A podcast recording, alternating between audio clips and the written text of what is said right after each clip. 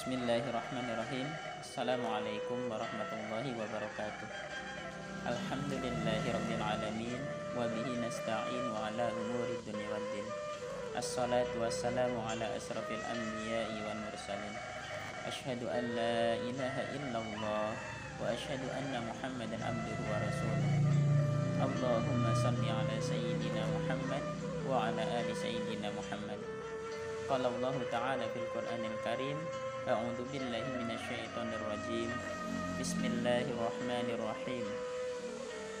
Ya ayyuhalladzina amanu taqullaha haqqa tuqatih wa la tamutunna illa wa antum muslimun. Sadaqallahul adzim amma ba'du. Pertama-tama marilah kita panjatkan puji dan syukur kita kehadirat Allah SWT yang mana dengan nikmatnya Allah masih memberikan kenikmatan, kesehatan kepada kita semua. Kecil maupun besar nikmat yang Allah berikan kepada kita, kita harus mensyukurinya. Salawat serta salam semoga senantiasa terlimpah dan tercurahkan kepada junjungan kita, yakni Nabiullah Muhammad Sallallahu Alaihi Wasallam, pada para keluarganya, para sahabatnya, dan kita selaku umatnya yang mudah-mudahan mendapatkan syafaatnya di yaumil kiamah. Amin, amin ya rabbal alamin. Sahabat-sahabatku yang sama-sama mengharapkan ridha Allah SWT. Alhamdulillahi rabbil alamin. Kita masih bisa dipertemukan kembali oleh Allah SWT untuk pertemuan di hari ini. Insya Allah saya akan membahas tentang anjuran memperbanyak berdoa kepada Allah SWT. Seluruh makhluk pasti membutuhkan Rob mereka, baik dalam mengambil manfaat ataupun menolak midarat, untuk meraih kebaikan agama, dunia, serta kesempurnaan dalam beribadah kepada Allah SWT. Semakin bertambah kualitas ibadah seorang hamba kepada Allah SWT, akan semakin sempurna dan tinggi derajatnya. Allah SWT menguji hamba-hambanya dengan segala rintangan yang mendorong mereka untuk memohon kepadanya. Ini adalah suatu kenikmatan yang terkandung dalam ujian. Sikap membutuhkan Allah SWT juga merupakan satu kekayaan tersendiri, inti dari ibadah dan tujuan yang mulia. Ketundukan diri kepada Allah SWT, zat yang tidak pernah zalim, merupakan kemuliaan yang tinggi. Berdoa adalah bertanda inti dari ibadah. Allah Subhanahu wa taala mencintai hamba-hambanya yang selalu minta kebutuhan mereka kepadanya. Diriwayatkan oleh Muslim dalam hadis qudsi yang berasal dari Abu Dzar radhiyallahu anhu yang artinya Wahai hambaku, setiap kalian adalah tersesat kecuali yang aku berikan kepadanya hidayah. Karenanya, mintalah petunjuk kepadaku, niscaya aku akan memberikan kalian petunjuk. Wahai hambaku, setiap kalian adalah lapar, kecuali yang aku beri makan kepadanya. Karenanya, mintalah kepadaku makanan, niscaya aku akan berikan kepadamu makanan. Wahai hambaku, setiap kalian itu telanjang, kecuali yang aku berikan kepadanya pakaian. Karenanya, mintalah kepadaku pakaian, niscaya akan aku berikan kepadanya pakaian. Al-Hadis. Sahabat-sahabatku yang sama-sama mengharapkan ridha Allah taala. Allah taala telah menciptakan sebab-sebab kebahagiaan dan kebinasaan yang tertuang dalam hukum. Tak ada suatu pun yang mampu menghalangi kehendak serta indahnya serta irodahnya. Allah SWT berfirman, A'udzu billahi minasyaitonir rajim. Ala lahul khalqu wal amru tabarakallahu rabbul alamin. Ingatlah menciptakan dan memerintah hanyalah hak Allah. Maha suci Allah, Tuhan semesta alam. Quran surat Al-A'raf ayat 54. Sahabat-sahabatku yang sama-sama mengharapkan dari Allah Subhanahu wa taala, doa adalah suatu sesuatu yang paling mulia di sisi Allah Subhanahu wa taala. Allah mensyariatkannya sebagai sarana untuk mendapatkan manfaat.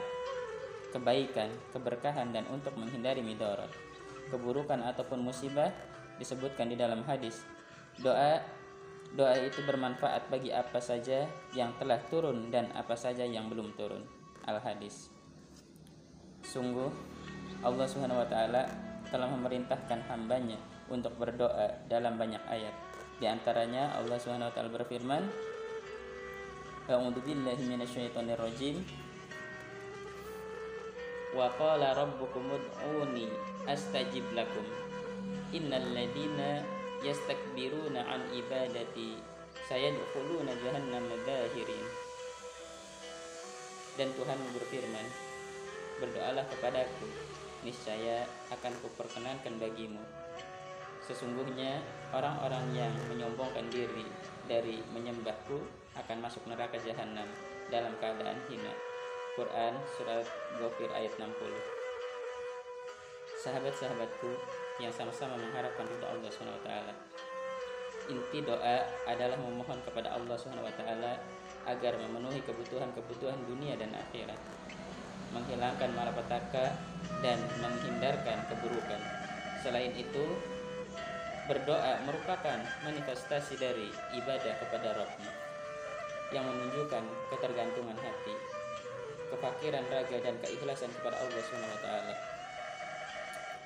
Doa juga mengandung unsur keyakinan bahwa Allah Maha Kuasa, tidak ada sesuatu pun yang dapat melemahkannya. Maha mengetahui, tidak ada yang tersembunyi darinya. Maha pengasih lagi Maha penyayang. Maha hidup lagi terus menerus mengatur makhluknya. Maha pemurah lagi Maha mulia zat yang terpuji, yang memiliki kebajikan selama-lamanya. Kedermawanannya dan kemuliaannya tidak terbatas. Kebaikan dan perbuatan ma'rufnya tidak pernah berhenti dan simpanan keberkahannya tak pernah habis. Diriwayatkan pula dari Abu Hurairah radhiyallahu anhu dari Nabi Shallallahu alaihi wasallam bersabda, "Tidaklah ada sesuatu yang lebih mulia atas Allah kecuali doa. Hadis riwayat Tirmidzi, Ibnu Majah dan Hakim.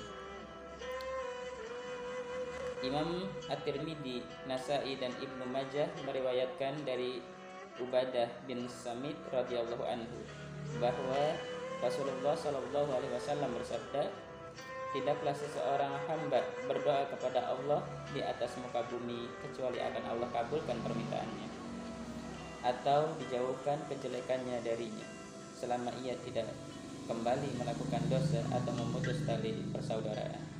Kemudian seorang laki-laki dari kaum tersebut berkata, "Jadi kita memperbanyak doa." Beliau bersabda, "Allah lebih banyak lagi mengabulkan permintaan kalian." Hadis riwayat Tirmidzi. Sahabat-sahabatku yang sama-sama mengharapkan ridha Allah Subhanahu wa taala,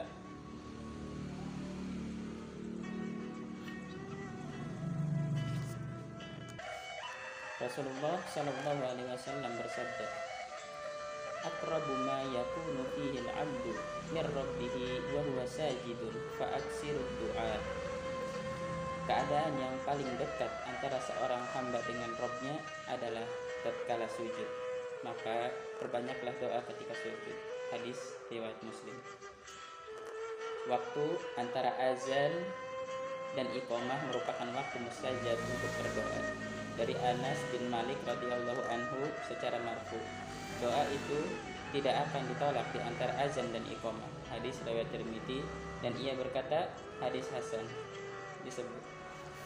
Sahabat-sahabatku yang sama-sama mengharapkan ridha Allah SWT Adapun di antara waktu mustajab untuk berdoa sebagaimana dijelaskan oleh syariat adalah pada malam Lailatul Qadar, hari Arafah tatkala berada di Hajar Aswad ketika hujan turun dan setelah sholat lima waktu.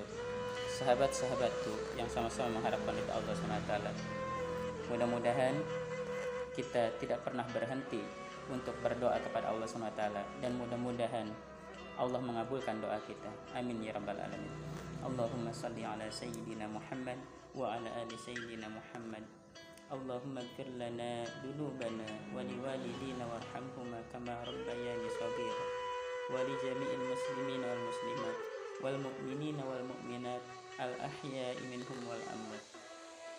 Allahumma inna nas'aluka salamatan fid din wa afiyatan fil jasad wa ziyadatan fil ilmi وبركة في الرزق وتوبة قبل الموت ورحمة عند الموت ومغفرة بعد الموت. اللهم هون علينا في شكرة الموت والنجاة من النار والأفوى عند الحساب ربنا آتنا في الدنيا حسنة وفي الآخرة حسنة وقنا عذاب النار. والحمد لله رب العالمين.